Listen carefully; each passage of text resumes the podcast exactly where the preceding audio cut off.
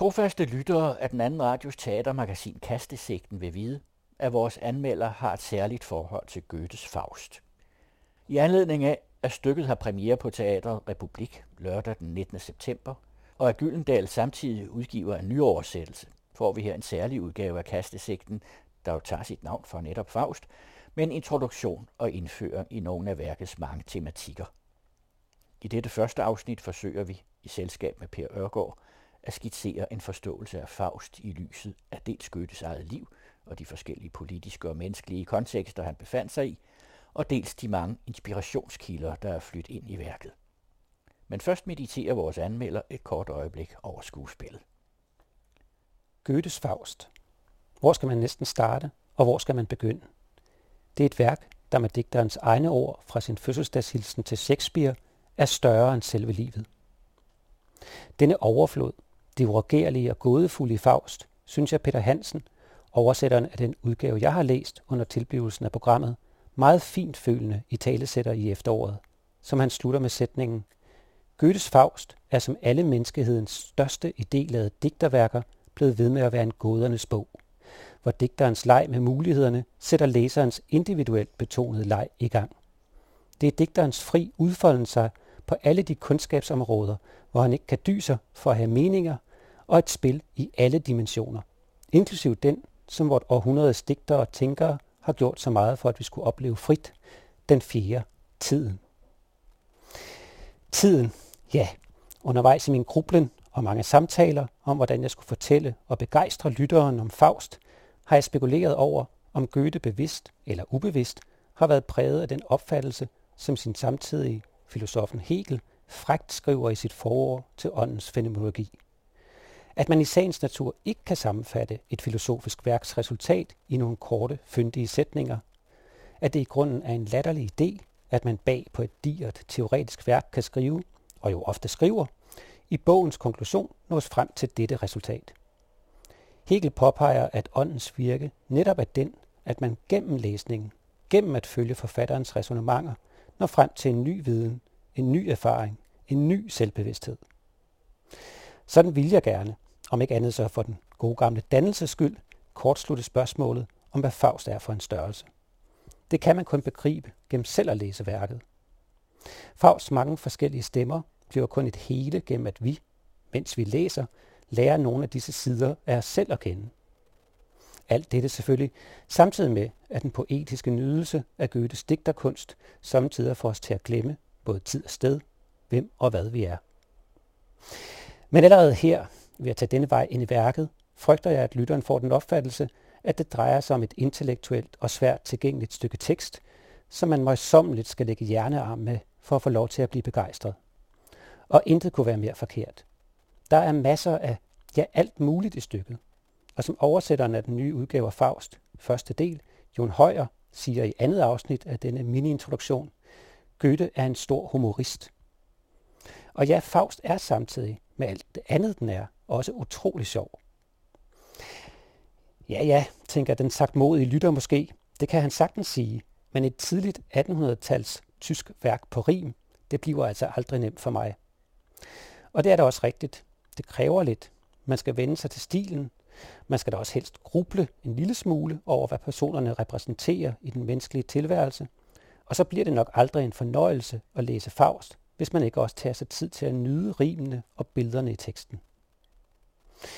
Og ja, jeg kan ikke dy mig for at dele den fornøjelse med lytteren, jeg har haft af at opdage, at mange af de bongmorer, som min mormor, der blev 100 år oppe i himlen sidste søndag, i en lindstrøm lod falde over os børnebørn, ja først nu finder jeg ud af, at de kom fra Goethe, og tvivlsomt har været et vigtigt arsenal i den generations sproglige fællesskab.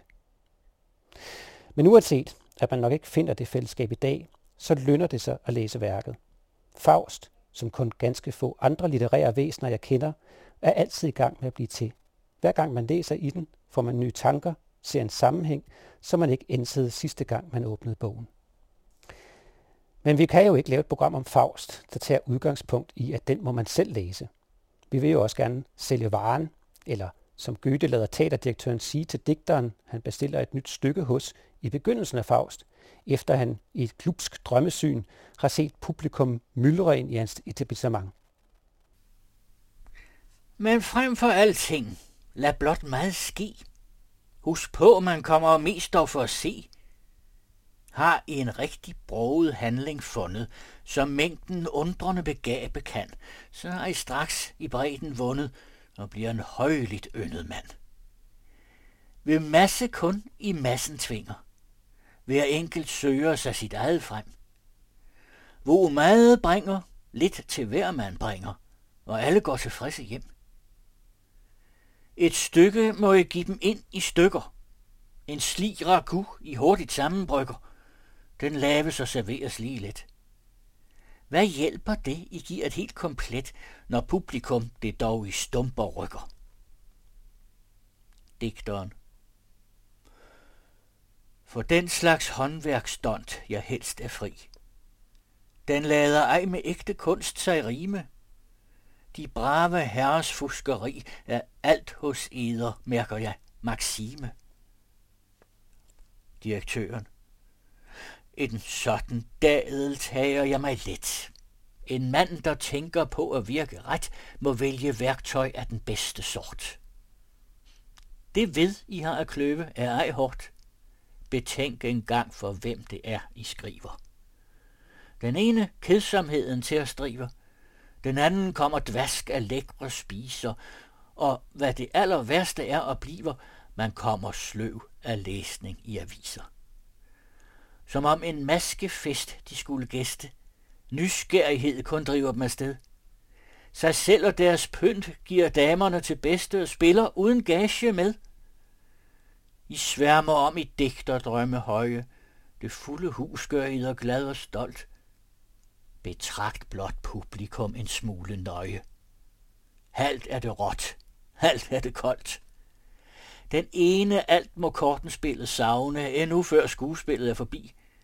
Den anden håber hos en tøsehavne, og derfor plager I de hulde ni. Næh, vil I målet nå, der følg min læger. Smør dygtigt på, giv stadig mere og mere. At give den nok, den kunst er blandt de svære. Forvirr dem da, så ikke klart de ser. Hvad er det? Er I henrygt eller krænket? Er I henrygt eller krænket, spørger direktøren. Men det er i høj grad et både og hos Goethe og Faust. Og så er det her jo først og sidst teater, i mere end en forstand. Og vi begynder vores lille udflugt ind i Goethes værk ved at samtale med Per Ørgaard, hvis bog om digteren fra 1999 også om kort tid udkommer i en opdateret udgave. Og det gør vi ved at perspektivere Goethes eget liv, de forskellige politiske og menneskelige kontekster, han befandt sig i, og de mange inspirationskilder, der har flyttet ind i værket. Jeg begynder med at spørge, hvor meget Goethe selv der er i Faust. Allerførst, Goethe og Faust. Er de øh, to øh, alen af et stykke? Øh, både og, fordi han har jo lavet meget andet end Faust. Men han har altså også skrevet Faust, og han beskæftigede sig med stoffet på forskellige måder gennem 60 år. Øh, og det mest imponerende, synes jeg næsten, og det kunne han jo, jo måske selv lidt sørge for, men ikke helt, det var at han blev færdig med det. Altså han afsluttede anden del af Faust et halvt år før han døde, og så forsejlede han den og sagde, den skal ikke udkomme før efter min død, men det skal den selvfølgelig. Men underforstået, jeg gider ikke høre på alt det vrøv, der er blevet sagt om den. Ikke? Mm. Og det er jo også et meget øh, heterogent værk, fordi, øh, og det er jo også derfor, man næsten altid kun koncentrerer sig om første del af Faust, altså hele historien om den lærte og forførelsen af Gretchen og al øh, kærlighedstragedien, mens anden del er sådan et underligt mytologisk, historisk øh, panorama, som man jo i mange år ikke anede, at man skulle stille op med, mm. og som stadigvæk er besynderligt. Øh, og endnu mere besynderligt, at det er altså blevet skrevet i begyndelsen af 1800-tallet. Ja. Jeg har læst i Brandes biografi om Goethe, at han hævder Goethe altså, at mm. han havde hele planen klar allerede i 1775.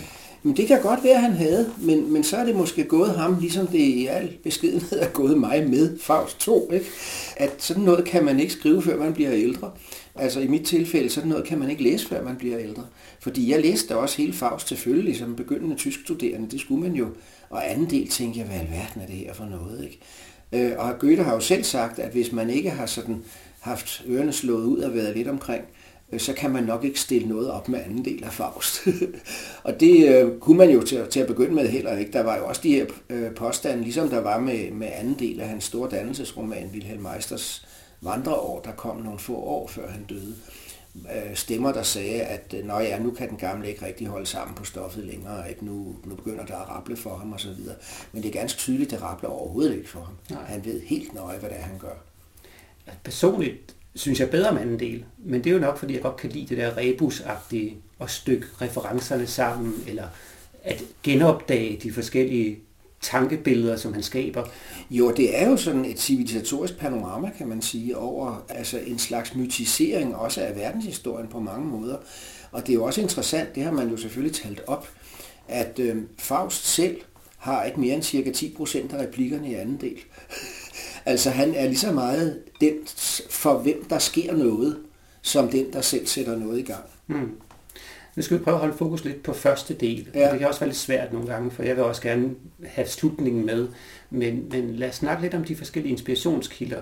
Altså, man har ligesom sådan en trækløver, man ofte nævner, Herder, Rousseau og Spinoza. Øh, og så spørger Shakespeare selvfølgelig et sted i, i Måske. Shakespeare spørger altid hos Goethe, et eller andet sted. Han var jo ungdomsven med Herder, eller en slags ja, ja. disciple af Herder, og Herder er jo sådan, i, på mit fag, kendt som grundlæggeren af etnologien, og har den her teori om, om civilisationernes opblomstring og forfald og sådan ja. Og man kan jo godt læse nogle af de tanker ind i, i hele Faust. Øh, det kan man godt. Altså, der er ingen tvivl om, at Goethe var meget stærkt påvirket og inspireret af Herder i sin ungdom. Men om han egentlig blev ved med at være det, og om han egentlig blev ved med at knytte sig til Herders forestillinger, det er jeg meget mere usikker på. Øh, man kan se nogle spor af det rundt omkring, for eksempel da han anmelder øh, Des Knappen Wunderhorn, den samling af tyske angivelige folkesange eller folkedigte, som Arne og Brentano romantikerne udgiver i 1806. Øh, og han interesserede sig levende for andre øh, folkeslag og tungemål. Blandt andet jo så sent som da han var 60 øh, vestøstlig og Divan, hans digtsamling, som tager afsæt i persisk digtning fra middelalderen og sådan noget. Øh, så på den led ja. Altså, han var ikke kulturrelativist, men han var meget, meget nysgerrig. Øh, Herder var til gengæld jo så en ordentlig from kristen, og altså på, på Herders senere dage, der, der kom de fra hinanden på en eller anden måde, og, og, og var ikke for alvor på talefod, selvom de jo begge to boede i Weimar, hvor Herder var, var biskop. Men øhm, øh, Spinoza til gengæld, den er helt sikker, jeg så må sige. Fordi, fordi øh, det, som forbinder Goethe med Spinoza, det er jo den, det er altså den berømte sætning hos Spinoza, Deus sive natura. Altså, man kan sige Gud, men man kan også sige naturen, og det kommer i og for sig ud på et. Og det mente Goethe helt afgjort. Og så har han jo den meget smukke øh, Øh, et sted, hvor han skriver, at Spinoza siger, at den, der elsker Gud, kan ikke forlange, at Gud også skal elske ham. Og sådan har jeg altid haft det. Og hvis man resignerer i det store og hele, så kan man til gengæld med desto større iver udforske og, og opleve alt det, man nu kan opleve inden for de grænser, man har. Og så kan man sige, jamen set fra vores synspunkt, der resignerede Goethe da aldeles ikke. Han fik det hele med. Men, men, men han havde altså stadigvæk den der øh, forestilling om, at, at man havde ikke noget krav på mm. hverken lykken eller frelsen. Mm. Og Faust har heller ikke noget krav på frelsen til allersidst. Øh, englene siger jo altså, at hvis man hele tiden har stræbt og stræbt, så kan vi forløse ham. Ikke? Men det er altså også der afgør, om han skal altså, du understreger, der kan. Ja, eller måske de vil jo også gerne. Det viser sig jo, at de gerne vil. Ikke? Men det er i hvert fald dem, der afgør det. Det er ikke ham, der mm. selv sørger for sin forløsning, for det kan han ikke i sidste ende. Mm. En anden måde måske at tale om Herder, Rousseau og Spinozas indflydelse på Faust, er vel også det der utrolig spænd, der er i Faust temperament og interesser på tværs af skuespillet. Ja. Altså i den forstand er han jo, øh, og det er jo også derfor, at det er blevet sådan en klassiker, han er et moderne menneske, ikke? Og han er det jo i den forstand, og der kan vi så komme til Rousseau, at han, øh, at han jo øh, vil være selvbestemmende. Øh, og at han vil jo også i begyndelsen sin lange monolog, vil han jo i en vis forstand tilbage til naturen. Ikke? Altså ikke forstået på den måde, at nu skal vi alle sammen leve primitivt. Det har Goethe gjort grin med allerede i sin ungdom. Mm. Men det, at vi skal skrælle en hel masse lag af, for at komme ned til det, som både vi egentlig er, og som verden egentlig er. Tilbage, tilbage til empirikeren måske? Det kan du godt sige, men, men, men jo stadigvæk også med forestillingen om, at der ikke kun er facts Altså det er ikke kun empiri. Det er aldrig kun empiri hos Goethe, men det er altid også empiri. Altså han er ikke meget for en ren abstrakt tankegang, øh, men han er jo ikke den, der siger, jamen der er ikke andet i verden end det vi ser. Jo, der er hele tiden noget andet, men vi skal bare ikke være sikre på, at vi helt med bestemthed kan sige, hvad det er. Hmm. Jeg ved ikke, om du har Peter Hansens efterord præsent øh, i den gamle oversættelse af Faust, men der skriver han, at Goethe henter meget af sin tankegods fra middelalderen. Og Faust er jo også en middelalderlig figur, ja. og der er sådan både gotiske og andre sådan øh, referencer i, i, i første del. Hvorimod at Brandes ligger stor vægt på, at det er et renaissancestykke. Ja, og det er selvfølgelig et eller andet sted begge dele. Ikke? Altså, Goethe er jo kendt for også at, at, altså sætte meget stor pris på den græske oldtid. Og øh, ikke mindst sådan i midterfasen af sit liv, hvor han jo altså ligefrem agiterede for det, og, og jo kom på kant med mange romantikere, og også øh, havde meget negative betragtninger om noget af det romantiske maleri og sådan noget, fordi nu blev det fromt og kristligt, og, og det var ikke øh, natur, altså ordentlig øh, livtag med verden, men de, de stak af fra den til et eller andet, som ingen mennesker kunne se, hvad var. Men samtidig kan man jo sige, at Faust er jo om noget også et romantisk drama. Og det er jo også interessant, at, at hvis man forlader Tyskland og kigger på litteraturhistorikere i, i Frankrig, Storbritannien og andre steder, øh, så indrangerer de jo uden videre Goethe i romantikken. Mm. Hvorimod tyske litteraturhistorikere har haft meget travlt med at skille den klassiske Goethe fra de romantiske digtere og sådan noget. Men Faust er jo helt klart det. Og så kan man sige, ja, middelalder og renaissance, men Faust er jo netop lige på overgangen. Han er lige på overgangen mellem middelalderen og den nye tid. Og der, hvor videnskaben begynder netop at frigøre sig fra troen. Mm. Og det er det, der fascinerer ham. Og så følger jo dermed også, jamen, hvad er vi så, mm. hvis vi ikke kan finde hvile i den kristne tro, eller hvad for en tro man nu ellers ville have, hvis man var et andet sted i verden. Men hvis vi ikke kan finde hvile i de overleverede religiøse forestillinger, hvem er vi så? Og så viser det sig, og så er vi det alle sammen. Ikke? Og det er Faust netop også. Øh, og derfor er han jo både den øh, altså imponerende, søgende helt, og han er den, der svigter Gretchen. Og det forskynder Goethe jo heller ikke. Det er jo også interessant, at da, da han lader ham gå til værs til sidst, eller Fausts udødelige del, bliver ført til himmel i slutningen af anden del, jamen hvem møder han undervejs? Eller hvem får øje på ham? Det gør Gretchen. Ja det er vel Gretchen, der forløser ham. Det, hun går i forbøn for ham. Hun går i forbøn for ham netop, ikke? Og, og får at vide af, af Maria, at løft dig endnu højere op, og så lad os se, om han følger med. Ikke? og det, det gør han jo nok. og det er jo derfor, den slutter med de der berømte ord, deres evig weibliche Tid und sin an. Mm. Øh, og der vil jeg jo så sige, at det interessante er også deres evig weibliche med bindestreg, fordi det rummer jo både Jomfru Maria og Eva. Mm i paradiset, som spiste af æblet. Mm. Altså, det, jeg tror, det er meget vigtigt at holde fast, at, at Goethe altså på den måde insisterer stadigvæk på, det er ikke det evige bare, men det er det evigt kvindelige. Og i det øjeblik, du siger kvindelig, så er du igen nede på jorden. Øh, altså, det, det er det spil. Øh, jeg har skrevet en lille artikel et sted om, om, om de erotiske stadier i Goethes Faust, øh, hvor jeg prøver at fastholde, hvordan der igennem hele forløbet er en... en øh, den er så, det er så ikke kommet med i min Goethe-bog, fordi det fandt jeg på bagefter. Men, øh, eller ikke helt kommet med i hvert fald. Men hvor jeg prøver at fastholde, at der hele tiden er det der spil. Og der hele tiden er allerede i Gretchen, alene, alene samtalen om religionen, ikke? er det klart, at der er andet end seksualiteten, men seksualiteten eller erotikken i videre forstand er til gengæld med lige til det sidste. Og interessant nok, da, da Gretchen så får øje på ham der, halvvejs oppe i himlen, så ser hun ham en Erster Jugendkraft. Det vil sige, den Faust, hun får øje på, det er ham, der henvendte sig til hende på gaden første gang. Så der er altså også stadigvæk mm. mere med end, end den rene ånd. Jeg vil også meget gerne tilbage til det der med Gretchen, men jeg tænkte lige også at runde den der indpakning, der er af Faust. Altså der er en tilegnelse, og så er der to prologer. Det er meget teatralsk. Altså der er sådan en, en ja. dobbelt eller tredobbelt indpakning af det her stykke, som gør det hele meget sådan... Er det hele teater? er livet teater? Er det er princippet i den menneskelige tilværelse, at vi egentlig bare er skuespillere på scenen, som Shakespeare hvis nu, gang Jeg vil lige sige, nu er du så henne ved Shakespeare ja. netop. jo, øh, ja og nej, ikke? For at begynde med tilegnelsen. Det synes jeg er jo et af hans allersmukkeste digte.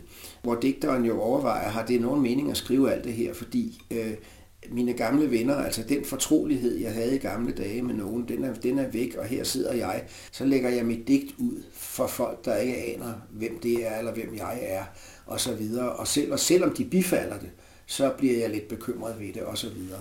Det, at der er et forspil på teatret, hvor teaterdirektøren og digteren og den såkaldt lystige person øh, taler om, hvad der nu skal ske, ikke? Og, eller digteren han vil kramme sit inderste ud, og teaterdirektøren vil have noget, som kan give penge i kassen kom for publikum, og den lystige person prøver at forsone dem. Det er sådan set en påmindelse om, jeg tror, at altså Goethe, jeg tror, at det han mener med det er, at det, som vi nu skal se, det kan kun, det kan så at sige præsenteres som teater. Det bliver der jo sagt, at i vores snævre skur her, der skal man opleve det hele fra himlen og helvede. Og det er på den ene side rigtigt, og på den anden side, så er det også en, en slags beskedenhed, kan man sige, over, der er noget, vi kun kan tale om ved at gøre det til teater. Og det dukker jo meget markant op til allersidst i stykket. Altså, da Faust føres til himmels, der kommer jo altså djævlene fra højre eller fra, fra venstre, og, og englene kommer fra højre eller op fra snorloftet. Det står der meget udtrykkeligt, og Mephisto bliver trængt ud på forscenen. Altså pludselig bliver vi mindet om, det her det er et teaterstykke, vi sidder stadigvæk i teatret, men jeg tror ikke meningen er, at så er hele livet skuespil. Det er snarere, at det er den eneste måde, hvorpå man kan være bekendt og tale om disse ting det er ved at, at gøre det i kunstnerisk form. Og det svarer jo lidt til Goethes berømte definition af symbolet, hvor han engang sagde, at symbolet er sagen selv, og ikke sagen selv, og alligevel sagen selv. Og, og det han rammer med det, er jo det kunstneriske sprogs mulighed for at bevæge sig på flere niveauer samtidig. Altså både at være reelt og være, at være fiktivt, så at sige, eller være... Øh, altså, det betyder det, der står på linjen, men det betyder også altid noget andet. Mm. Altså jeg plejer altså sådan lidt gemytligt at sammenligne det med ubestemthedsrelationen i fysikken, altså at du kan ikke beskrive et partikels position og bevægelse på samme tid med samme nøjagtighed, men det kan det symbolske sprog. Det kan fange den komplementaritet. Og det er jo ikke noget tilfælde, at Niels Bohr var meget optaget af Goethe. Nej. Du kan vel ikke helt fortænke mig i alligevel at bore lidt i det, fordi altså, der er jo meget sådan roller i Faust. Ja. Altså han er forskellige personer, får man næsten indtrykket af undervejs. Han, ja. er, han er både ja, et røvhul. Det ja. er menneske, slette menneske, der ja. ikke skyer nogen midler for ja. at få, hvad han vil have. Og samtidig også af og til føler man et talerør for, for Goethes egne tanker om kærlighed og, og naturen. Jamen han er jo begge dele, altså som, som vi talte om før, så er han det her moderne menneske, der mm. på en måde rummer det hele i sig. Og er det moderne menneske så en skuespiller? Øh, nej, Goethe ville ikke sige, at livet ikke var andet end et skuespil. Han tog det alvorligt, for at sige det på den måde, i allerhøjeste grad. Men, men igen, det er et spørgsmål om, hvordan udtrykker man de her ting. Han siger jo også på et tidspunkt, jeg tror det er, med, er det ikke Mephisto, der siger det, øh, at det bedste, som du kan vide, det kan du jo alligevel ikke fortælle folk. Ikke? Altså et eller andet sted er der noget uudsigeligt, mm. som hvis det skal udsiges, så må det udsiges i kunstens form. Mm eller i det her tilfælde altså i skuespillets form. Hmm.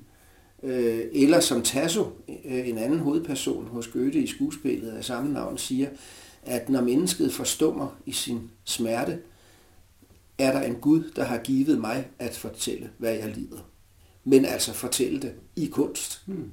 Og jeg tror, det er det, der ligger i det, at, at, øh, at skuespillet er på den måde en metafor, men det er jo også reelt vi bliver ikke ført til himmels. det ved vi i hvert fald ikke noget om endnu. Øh, altså, øh, skuespillet fremstiller ting, som jo ikke eksisterer i vores virkelighed, men øh, vi kan på den måde alligevel komme i nærheden af dem. Jeg tror, det er sådan, man skal forstå det. Mm. Ja, fordi der er jo også, i hvert fald for mig, nu er jeg ikke så velbevandret i hele Goethes øh, øvre, som du er, men, men der er jo paralleller til Wilhelm Meister, synes jeg. Især det der med altså teateret som omdrejningspunkt. Ja. Altså det her i Wilhelm Meister-romanen er det jo sådan, at, og den er jo også konciperet allerede i, 70, i 1770'erne, da han var ung, og så bliver den sidste bind udkommer få år før han dør. Men altså den, den egentlige dannelsesroman, som man plejer at sige, den kommer så i 1790'erne, ikke? Hvor, hvor Goethe er i sine 40'ere. Og øh, det er rigtigt, at Wilhelm Meister har jo den forestilling, at han skal skabe det tyske nationalteater. Og det er også sådan set et politisk eller socialt ideal, fordi øh, allerede Lessing, en af Goethes forløbere, var inde på det med nationalteatret. Fordi teatret skulle så være den offentlighedsform, hvor ting kunne afhandles, som ikke kunne afhandles andre steder. Altså man havde jo ingen, man havde censur, man havde ingen fri presse, man havde, altså der var meget, mange bindinger på alt muligt. Hvordan når man et publikum, og hvordan sætter man, jeg vil ikke bare sige problemer under debat, som Brandes sagde, men hvordan får man så at sige luft for øh, de inderste inspirationer, sådan at de også bliver bemærket, jamen det gør man på teatret. Derfor har man jo også altid i alle lande sådan set haft en skrappere teatercensur, end man har haft en bogcensur. Fordi der er forskel på 1000 mennesker, der er forsamlet i et teater, og så 1000 lyriklæsere, der sidder hver for sig hjemme i stuen. Teatergængernes øh, reaktion, den kan måske blive mere voldsom. Men det er ikke kun det, der ligger, altså der ligger ikke kun det i det, men der ligger forestillingen om, at det er i sådan nogle kunstneriske former, at, at så at sige folkekarakteren, om du vil, for at bruge et gammelt udtryk, eller herter, øhm, kommer til udtryk. Men Wilhelm Meister opdager jo så undervejs, at det ikke er det, han skal. Øh, han skal noget andet, og hvad han egentlig skal, det er faktisk ret uklart i, i, i dannelsesromanen. Han var konservativ af indstilling, kan man sige, men han var til gengæld kolossalt nysgerrig og klar over, at visse af de forandringer, han så i sin levetid, dem var der ikke noget at gøre ved. De kom, uanset om han ville eller ej. Og en af dem er specialiseringen, hmm. Hvor, hvor Wilhelm Meister direkte får at vide, at du skal lære at spille et instrument, og så skal du finde din plads i orkestret. Du skal ikke tro, at du altid er solist. Og det får han, hvis jeg husker rigtigt, at vide, den der frimurorden, som ja. han pludselig møder, som har sådan en mystisk funktion i det her første bind. Og det sammenligner Brande sig med, at det er samtidig, som Goethe selv bliver medlem af nogle frimurloger. Og igen finder Brandes sig anledning til at sige en hel masse paralleller i Goethes liv med, hvad der sker i forskellige romaner og Ja, og de er der selvfølgelig også. Altså nu kan man sige, at det er, nu er han jo død, øh, så han kan ikke polemisere mod, hvad jeg siger, men Åge Henriksen, som jo var en af de store Goethe-kendere, og øh, var, især var meget optaget af Wilhelm Meister-romanen, og så den som en frimurroman. Øh, ham har jeg skændtes direkte eller indirekte med en del af mit liv, øh, fordi jeg mente, at den fortolkning gjorde romanen mindre, end den er. Hmm. Altså, ja, der er ingen tvivl om, det indgår i det, og der er slet ingen tvivl om, at det her tårnselskab, som, som vejleder den unge Wilhelm Meister i al diskretion, øh, uden at han altid opdager det, at det er, så at sige, gestaltet over en, en uh, tegnet over en frimurerloge. Og Goethe var selv frimurer, men der er nok ikke noget, der tyder på, at han var det særlig energisk. Mm-hmm. Øh, han har nok taget det også som, skal vi sige, symbolsk udtryk for noget andet. Og det var så det, der skilte mig og Henriksen, at vi var nok uenige om, hvad det var udtryk for. Men det er nu lige meget, men det er bare for at nævne, at der har altså også i dansk forskning været øh, lagt vægt på det der frimurforhold. Øh, mm. øhm, og det er rigtigt, men det er også rigtigt, synes jeg, at man skal have med, at ved slutningen af Wilhelm Meisters læreår, der begynder den der frimurorden at opløse sig og nærmest blive til en slags gensidig forsikringsselskab. En af personerne siger direkte, ja, men det var sådan noget hokus pokus, vi morede os med i vores ungdom. Men altså, nu drejer det sig om så store verdensforandringer, at det vi gør nu, det er, at vi prøver at sikre hinanden for det tilfælde, at en statsrevolution mm. skulle fordrive nogen fra hans ejendom. Mm. Vi har jo at gøre med folk, der har ejendom. Ja, det er så, øh, og, og i vandreårene er der, er der ikke noget tilbage af, af det der frimureri. Der er det så at sige blevet værtsligt gjort. Og øh, på et tidspunkt siger en abbé, altså sådan en slags værtslig gejstlig, som spiller en stor rolle i begge romaner, at husfromhed skal afløses af verdensfromhed. Altså at det, som vi kunne praktisere privat og i en snævre kreds, det skal vi prøve at brede ud i en større verden. Hvad der også omvendt betyder, at vi skal tage en større verden ind. Mm. Og derfor var Goethe jo også den første, så vidt man ved, der brugte ordet verdenslitteratur i slutningen af 1820'erne på sine gamle dage. Så er vi tilbage ved Herder, mm. øh, og, og det at, at kunne se de forskellige, øh, altså variationerne i civilisationen. Fordi Goethe mente med verdenslitteratur ikke øh, Dante, Shakespeare, ham selv, øh, altså mesterværkerne, men han mente en litteratur, som tog stadig mere ind af omverdenen og forarbejdede en stadig større verden. Og det er sådan set også det, som, som Vandreårsromanen prøver at gøre på, skal vi sige, et aktuelt plan, ved blandt andet også at forholde sig til den begyndende industrialisering og sådan nogle ting. Og det er det Faust 2 gør i det helt store civilisatoriske og historiske perspektiv, ved at gå tilbage til den græske myteverden. Men netop også gå tilbage til bagsiden af den græske myteverden. Altså, vi oplever ikke kun de edle helte. Øh, det, det, det, det vi får fat i der, det er så at sige den græske dæmonverden, om man vil. Øh, fordi den hører også med mm. til det hele. Mm. Jeg kan ikke lade mig spekulere over, om der har været nogen form for gensidig inspiration fra Goethe og Hegel. De kendte jo knap nok hinanden, men de har levet på samme tid, og der har formodentlig, de har læst hinanden. Ikke? Altså Hegel har jo også bedømt Goethes værk, men i hvor høj grad, altså, jeg synes, nogle af de tanker, du fremlægger der, godt kunne lyde lidt hegeliansk. Altså det synes jeg jo også, men Goethe var ikke teoretiker. Du siger, at de har læst hinanden. Jeg helt har læst Goethe. Øh, og han sendte ham altid sine værker. Øh, og Goethe øh, har jo taget respektfuldt imod dem osv. Men han var ikke, han var ikke teoretiker. Jeg tror, det løber meget parallelt. Men, men, men helt sprog var ikke Goethes sprog. Og, og derfor har Goethe ikke rigtig taget noget fra helt, tror jeg, eller, eller på den måde lavet sig inspirere af ham. Men han har selvfølgelig respekteret ham. Øh, men den anden vej, der er det helt sikkert. Altså, Hegel har for sin egen filosofi fattet noget i Goethe, som han så har bragt i filosofiske begreber. Ikke at, at han bare er Goethe, fordi der er jo en lang filosofisk tradition, han også bygger på. Men altså, den inspiration er helt sikker, og helt beundring. Altså, det siges, at helt hvert år på Goethes fødselsdag udbragte en skål hjemme hos sig selv.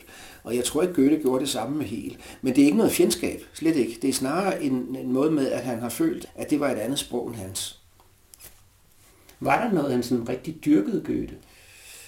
Altså, han var jo en stor videnskabsmand, ikke? Altså, han, og netop en stor empiriker, altså han en stor samler. Mm. Altså, han samlede jo ikke bare kunst af forskellige art, men han samlede jo sten og knogler, mm. og, og han gjorde jo en opdagelse der med, med mellemkæbeknoglen hos mennesket, som for ham netop beviste, at mennesket var ikke en helt anden skabning end resten af dyreverdenen, fordi vi delte faktisk det her. Altså, opdagelsen blev nøjagtigt samtidig gjort af en fransk videnskabsmand, men altså uafhængigt af hinanden. Og så lavede han jo sin berømte faglærer, eller skrev den, som jo er hans største enkeltværk, og hvor han jo polemiserede voldsomt mod Newtons spektralanalyse. Og det gjorde han med den begrundelse, at han syntes, den var for teoretisk. Mm. Altså hvis man leder lyset ind gennem et lille bitte hul, og så øh, alt med alle de her ting, der skal til, det var, skrev Goethe, det var at aftvinge naturen en tilståelse under tortur. Ja. Og sådan noget skulle man ikke stole på. Nej, man skulle ud og kigge på regnbuen, mm. fordi selvfølgelig kunne Goethe jo godt se de der spektralfarver. Men, men det han opponerede mod hos Newton, det var forestillingen om, at alle farverne var indeholdt i lyset. Mm. For Goethe var der noget, der var absolut, og en af de ting, der var absolute, det var det rene hvide lys og derfor var for ham farverne noget, der opstod, når lyset ramte en forhindring af en eller anden art. Og alt efter, hvordan den forhindring så ud, fik man så de forskellige farver frem. Og øh, alle de forsøg, som Goethe har lavet, dem kan man selv gå og lave, og de, man får Goethes resultater. Mm. Men allerede den første forsker, han talte med om det, sagde, ja, men det er alt sammen rigtigt, Goethe, men, men det kan sagtens rummes inden for Newtons teori. Det kan det også. Men det vil Goethe altså ikke høre tale om. Altså han, han bruger en helt polemisk del af sin faglærer på at gøre op med Newtons mm. eksperimenter og, og, og hævde, at de er forkerte. Og så er han inde på en meget interessant ting i den forbindelse, og det er jo sådan noget, som også den moderne atomfysik, jeg nævnte før det med ubestemthedsrelationen, har været inde på, nemlig at selve den måde, man anstiller forsøget på, har indflydelse på dets resultat. Altså, hvad er det overhovedet, vi kan komme til at måle? Vi tror, vi går ud og ser på virkeligheden, men vi ser jo på en virkelighed, som vi har rammet ind i vores forestillinger. Altså, spørgsmålet dikterer svaret. og det vidste Goethe godt. Mm. Øh, og han ønskede altså at stille et andet spørgsmål end Newton. Så han, men han var levende optaget af alle de der ting og fulgte med i, hvad, hvad, hvad der skete i samtidens øh, zoologi og botanik. Han har jo også skrevet en stor afhandling om planternes metamorfose. Hvor, og, og nogen mener jo, at han var sådan en prædarwinist. Øh, det var han nok ikke forstået sådan, at det, der interesserede Goethe, det var forvandlingerne. Det var ikke så meget egentlig, hvad der kom først. Mm. Altså, han har jo en idé om, at, at plantens inderste væsen, det er bladet. Og frøet, det er så et blad, der ikke er foldet ud, og kronen, det er et blad, der er foldet ud. Men dynamikken i en plante, det er bladet. Og selvfølgelig ved godt, ved Gøle udmærket godt, at det begynder med, at man så et frø. Så det, men oprindelsen interesserer ham ikke nær så meget som forvandlingerne undervejs. Det gør Brandes også lidt ud af. Ja. Altså, han ser den der afhandling om planterne, og så er der også en afhandling, der hedder Naturen. Nemlig? Som egentlig rummende mange af de tanker, der senere giver sig udtryk i Faust. Ja. Altså forvandlingen. Ja, men det er der heller ingen tvivl om. Det siger allerede jordånden i første del af Faust, øh, siger, at, at, at øh, der væves på guddommens evige øh, klædedragt. Men altså igen, det er bevægelsen, mm. det er dynamikken, ja. som, som fascinerer. Det er vel også en af tiltrækningskræfterne ved Faust, tænker jeg. Ja. At man også selv forvandles, mens man læser, og forvandles ved genlæsninger. Og det rummer på en eller anden måde den potens, synes jeg, teksten, at, ja. man, at man forvandles med. Det er også derfor, der er det der, som englene siger til sidst, og som jo bliver sådan et bevinget ord, som kan lyde helt trivielt, ikke? altså være immer streben sich bemüht. Men, men det er jo bevægelsen hele tiden, og det er jo også den Faust veder med djævlen om, øh, kan du nogensinde få den bevægelse i mig bragt til stillstand, så kan du få mig. Og det er jo også meget dobbelt For så kan livet være lige meget, tror jeg, en tilføjer. Så kan livet være lige meget. Man kan også sige, så er livet opfyldt. Altså spørgsmålet er, om djævlen ikke havde tabt alligevel. Fordi hvis, hvis Faust virkelig var nået dertil, at han ikke havde flere ønsker i denne verden, jamen, jamen så var det jo også positivt. så, så, så, så ja, altså, djævlen har i en vis forstand tabt på forhånd. Men det er en lang kamp. Og man kan sige, at djævlen har jo øh, tabt på forhånd på den måde, at det til at begynde med, er vor herre selv djævlen taler med. Og der har du jo også Goethes ironi, for at komme tilbage til det med skuespillet. Jeg tror, det er begrebet ironi, man skal have fat i. Ikke så meget i Kierkegaards forstand, men lidt alligevel. Men altså det med, at Goethe, altså det er let sløret, fordi det højeste og inderste og allervigtigste, det kan ikke siges lige ud. Det må siges på en anden måde, fordi man også ellers vandhelliger det. Så bringer man det ind i sit eget begreb, og det må man ikke. Altså hvis man skal fastholde, at det virkelig er noget absolut, så må vi også fastholde, at vi ikke absolute mennesker ikke kan sige det direkte. Og, og, og det er så det, som Goethe holder fast i hele vejen.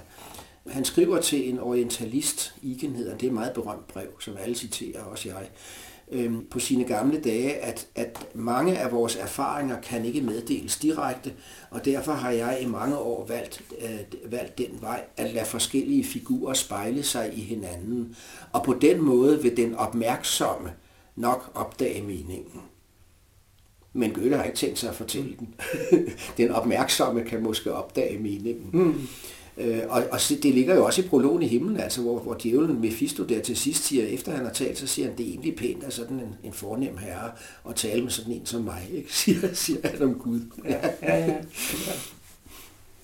Jeg citerer faktisk Goethe via dit essay i min phd om netop det der balancen ja. mellem teoretisering ja. og ironi, ja. som den smidighed, der gør, Nemlig. at det bliver virksomt. Nemlig. Det har jeg altid fundet som et meget... Jamen det tror jeg altså er meget, altså meget centralt hos Goethe, at det, det, er, det er netop, at det skal være virksomt. Ikke? Han tager jo også en, et sted, står der jo hos ham det her med, at kun det frugtbare er sandt. Og det kan man jo også nemt misforstå, men, men, men, men det han mener er jo nok, at der til, at sandheden er også en slags dynamisk begreb igen sådan lidt en ja. forudanelse af, ja. hvordan det hele vil i høj grad, sig ud. I, i høj grad. Og samtidig jo på mange områder en dyb bekymring for, hvordan verden udvikler sig. Mm. Ikke mindst altså den der videnskabelige specialisering. Mm. Den så han jo på med, med meget, meget stor skepsis.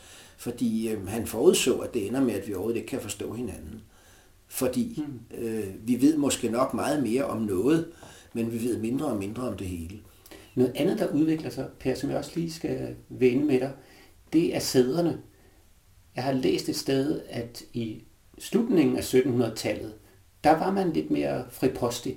Altså, der, der var nogle ting, der var tilladt at både gøre og tale om, som senere i Goethes liv faktisk øh, forsvinder fra det offentlige rum, eller fra, fra det, der kaldes dannelse. Ja. Altså det tror jeg er rigtigt. Altså Goethe selv var jo ikke en, der brallede ud med så forfærdeligt meget. Men det er da rigtigt, at, at øh, kommer du hen til Biedermeier-tiden i 1820'erne og så videre, der er bornertheden mere udtalt. Altså det svarer lidt til i dag over for 60'erne, kan man godt sige. Mm. Ikke? så kommer der et tilbageslag, om man vil, eller, eller en korrektur, eller det kommer an på ens eget standpunkt. Men det er da rigtigt, at der var en, en, en øh, at der på mange måder var en friere øh, holdning til mange ting. Øh, også for eksempel, altså noget som homoseksualitet var ikke noget, man talte om, men det var da noget, man udmærket godt var klar over, og altså den store kunsthistoriker Winkelmann blev myrdet af en trækkerdreng i Triest. Og det vidste man da godt i samtiden, at det var sådan, det var gået til. Ikke? Og en, en uh, historiker, Johannes Müller, der skrev en stor Schweizer-historie, han var på et tidspunkt udsat for afpresning. Og, uh, og det var sådan en celeber sag, kan du sige, men det var også en sag, man glemte igen. Mm. Altså, så det var ikke, det var ikke noget med, at, at man skiltede med nogen liberalitet eller sådan noget. Men det var samtidig noget, som ja, hørte med til menneskelivet, ikke? og som man så heller ikke gjorde til et hovedtema. Øh, men, men det er klart altså, at praktiseret mandlig homoseksualitet, den blev forfulgt øh, dengang, som jo langt senere, indtil faktisk for nylig. Hvorimod den kvindelige jo ikke ansås for så farlig for samfundet, fordi mm. kvinderne ikke havde nogen samfundsposition. Nej, nej. Jeg blev mærke i, at det står, at hun er 14 år gammel, ja. Gretchen. Ja. Og nu har jeg tilfældigvis lige øh, set Ro med Julie, og hun er også 14 år gammel. Mm. Er der noget med den alder, eller er det bare fordi... Det er da kønsmodningen. Ikke? Kønsmodningen, jo, men det er jo meget ungt det... i forhold til, hvad vi i dag tænker om... Øh... Ja, det ved jeg sådan set ikke. Altså, nu træder den vel endnu hurtigere tid. Nå jo, men, men i forhold til seksualitet og, ja, og begær. Den, og... Men altså, hvad er den kriminelle lavalder i Danmark er 15 år, ikke? Så det er jo ikke så langt fra. Og det er jo Faust, der siger det. Da Mephisto siger, hende der kan jeg ikke få fat i, hun er lige kommet ud af kirken, hun har lige skriftet, altså hun er for frem til mig, eller til øh, det, det her. Og så er det Faust siger, hun er da ellers over 14. Og så siger Mephisto dybt forarvet, du taler jo som Hans Liederlich, ikke? Ja, øh, men altså, det er hun jo så, og det vidner jo også, det, det hendes, øh, det virker, altså det, hun vækkes jo virkelig erotisk af ham. I den første version af Faust, hvor hun synger... Altså urfaust, eller hvad? Urfaust, ja, som Goethe jo ikke blev færdig, og som først er offentliggjort længe efter hans død, men som var udkastet til, til den første Faust, øh, det første Faust-drama.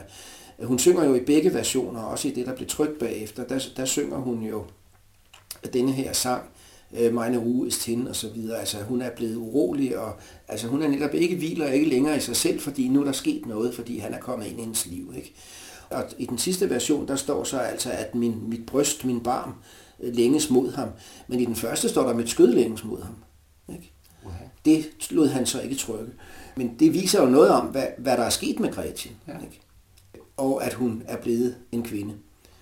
Og derfor også bekender sig mm. til det bagefter, da mm. hun er så ulykkelig, man siger, men alt det, der fik mig til det, det var jo mm. så vidunderligt. Så jeg tror, det bare, altså det, det er en alder, som man ja. som tilskuer eller læser vil genkende, som her bliver man kønsmoden, ja. her bliver man ja. interesseret ja, men det har, de, det, det har de ganske, ganske afgjort. Jeg tror også. det er en reference til Shakespeare med andre ord, som sådan.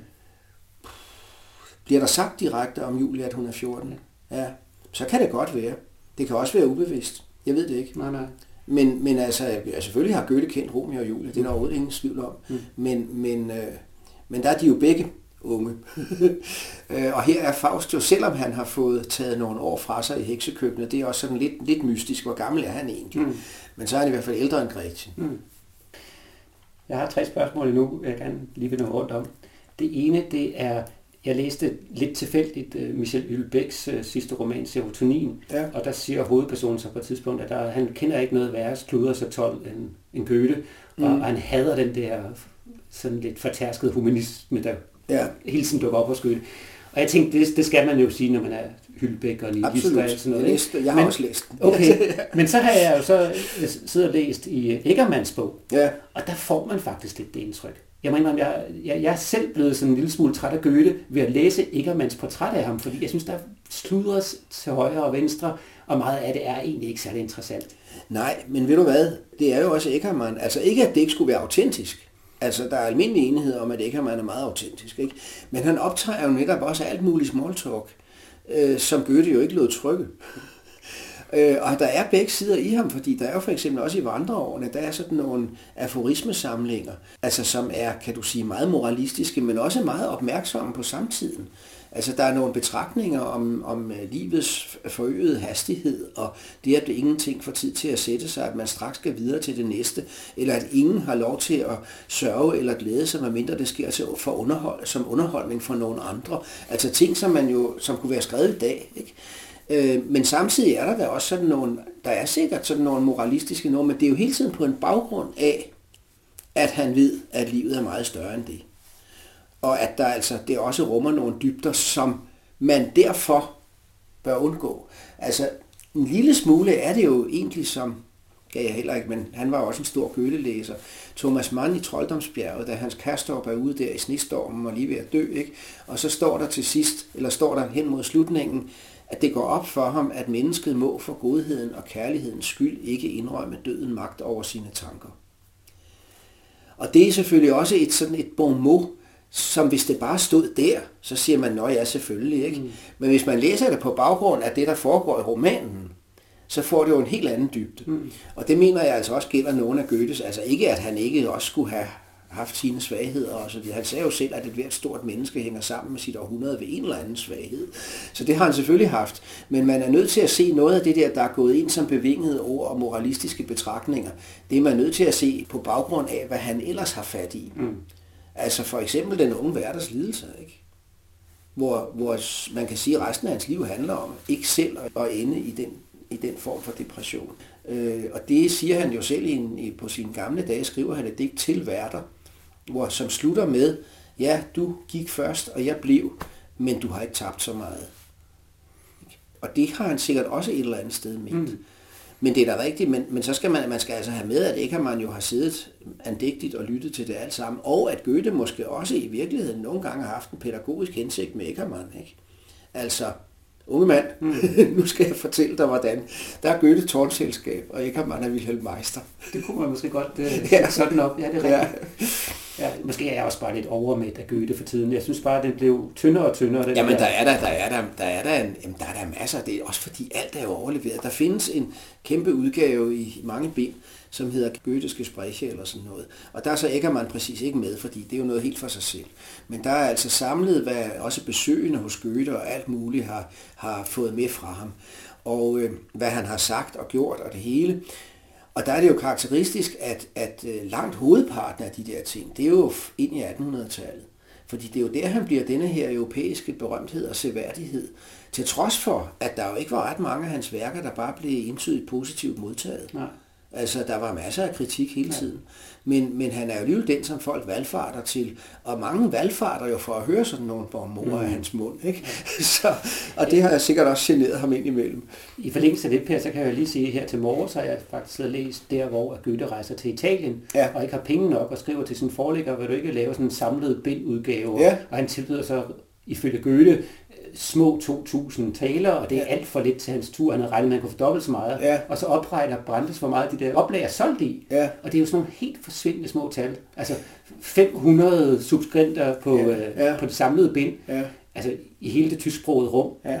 Altså sammenlagt bliver der ikke solgt, men et par tusind bøger. Nej. Altså der er jo engang en, der har regnet ud en englænder, tror jeg det er, som har regnet ud, at Walter Scott i løbet af tre år tjente mere på sine romaner, end Goethe tjente på sit forfatterskab hele livet. Men det hang jo også lidt sammen med, at man ikke havde en copyright-lov i Tyskland. Og Goethe var en praktisk mand også, så han var faktisk den første, som fik et, et landsdækkende eller sprogdækkende i hele det tyske forbund copyright på sine værker. Øh, ellers var jeg jo, var jo frit slag for pirattryk. Altså jeg har selv i, i, i min gøtesamling, har jeg da også flere af de der pirattryk, som, som under tiden er, altså, er lige så sjældne, men selvfølgelig ikke lige så værdifulde øh, som, som de originale. Men det var fordi, man havde ikke nogen beskyttelse. Og derfor var det også meget, meget vigtigt at få et honorar up front.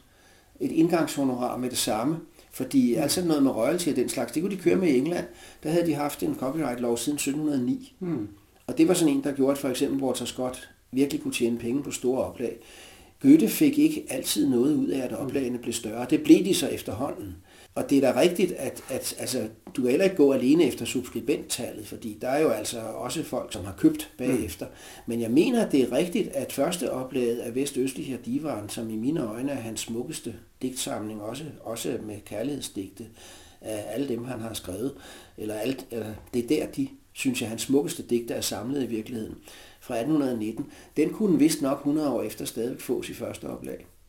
Men det fortæller jo også noget om, hvordan forlagene lagerførte deres bøger i gamle dage. Det kan også være det, det handler ja, om. Ja, nu, altså, nu bliver bøgerne jo smidt væk. Ja, ja. ja. Brandes skriver i hvert fald, jeg ved ikke, hvor troværdigt det er, at forlæggeren, som havde givet 2.000 taler ja. upfront til Goethe, tabte 1724 taler ja. den forretningsforbindelse. Ja, men det skal så nok passe. Jeg har ikke selv efterforsket nej, nej. kilde der, men, men det er da højst sandsynligt. Men på den anden side, hvis det er forlæggerens beretning, så kan den jo også være farvet af, at han gerne vil have det til at se sådan ud. Hmm. At, altså, kære herr Goethe, jeg tjener ingen penge på dem, så, så, så nu må de skrive deres fordrikker ned. Ikke? Jo, jo.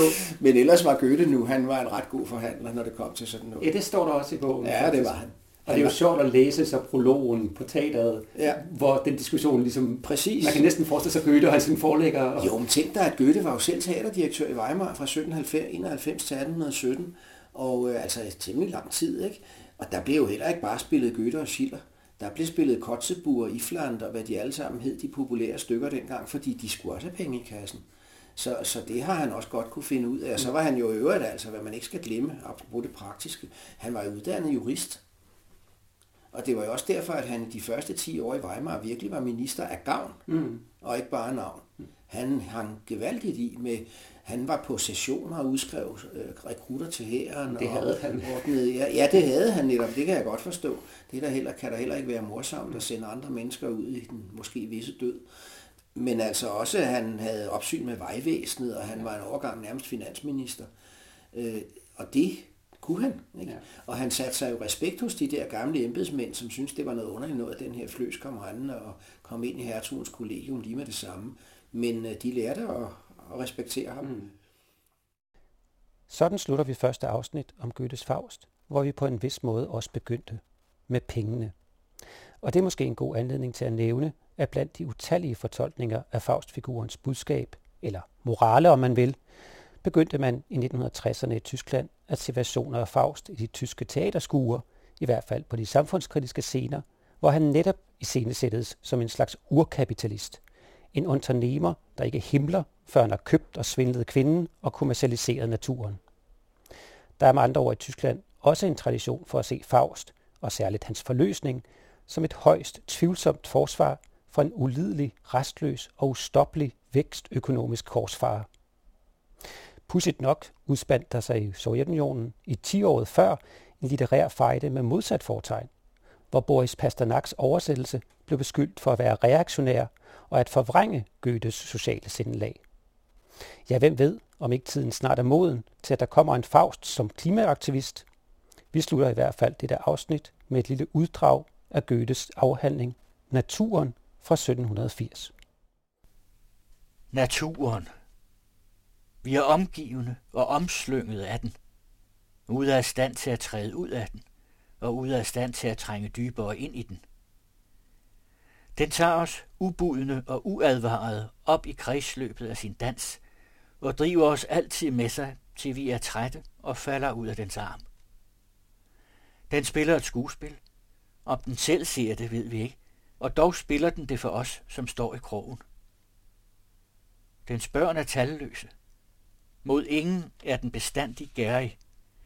Men den har sine yndlinge, til hvem den øsler og hvem den offrer meget. Den knytter sin beskyttelse til storhed. Den indhylder mennesket i tåger og sporer det stadig frem til lyset, gør det afhængig af jorden, dvask og tungt, og rusker det bestandigt på ny op ad dvalen. Man lyder dens love, også når man sætter sig imod den. Man virker med den, også når man vil modarbejde den. Den har intet sprog og ingen tale, men den skaber tunger og hjerter ved hjælp af hvilke den føler og taler. Dens krone er kærligheden. Kun ved kærligheden kommer man den nær.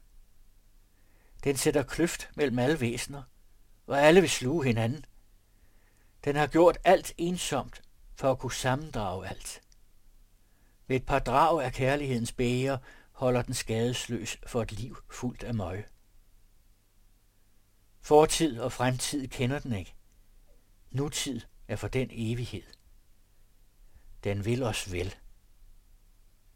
Jeg priser den med alle dens værker. Den er vis og stille. Den lader sig ingen forklaring fravriste, ingen gave aftrosse. Den vil give frivilligt. Den er listig, men i god hensigt, og det er bedst ikke at lægge mærke til dens list. I hørte Rasmus Blæde Larsen i samtale med forfatter og professor emeritus Per Ørgaard. Undervejs var der citater fra Georg Brandes Goethe-biografi og Peter Hansens oversættelse af Faust fra 1889. I kan finde links til noget af den litteratur, der er blevet brugt i programmet på radioens hjemmeside. I næste afsnit er det Jon Højer, der fortæller om arbejdet med oversættelsen og de ting, man opdager i værket, når man læser og tykker på det linje for linje.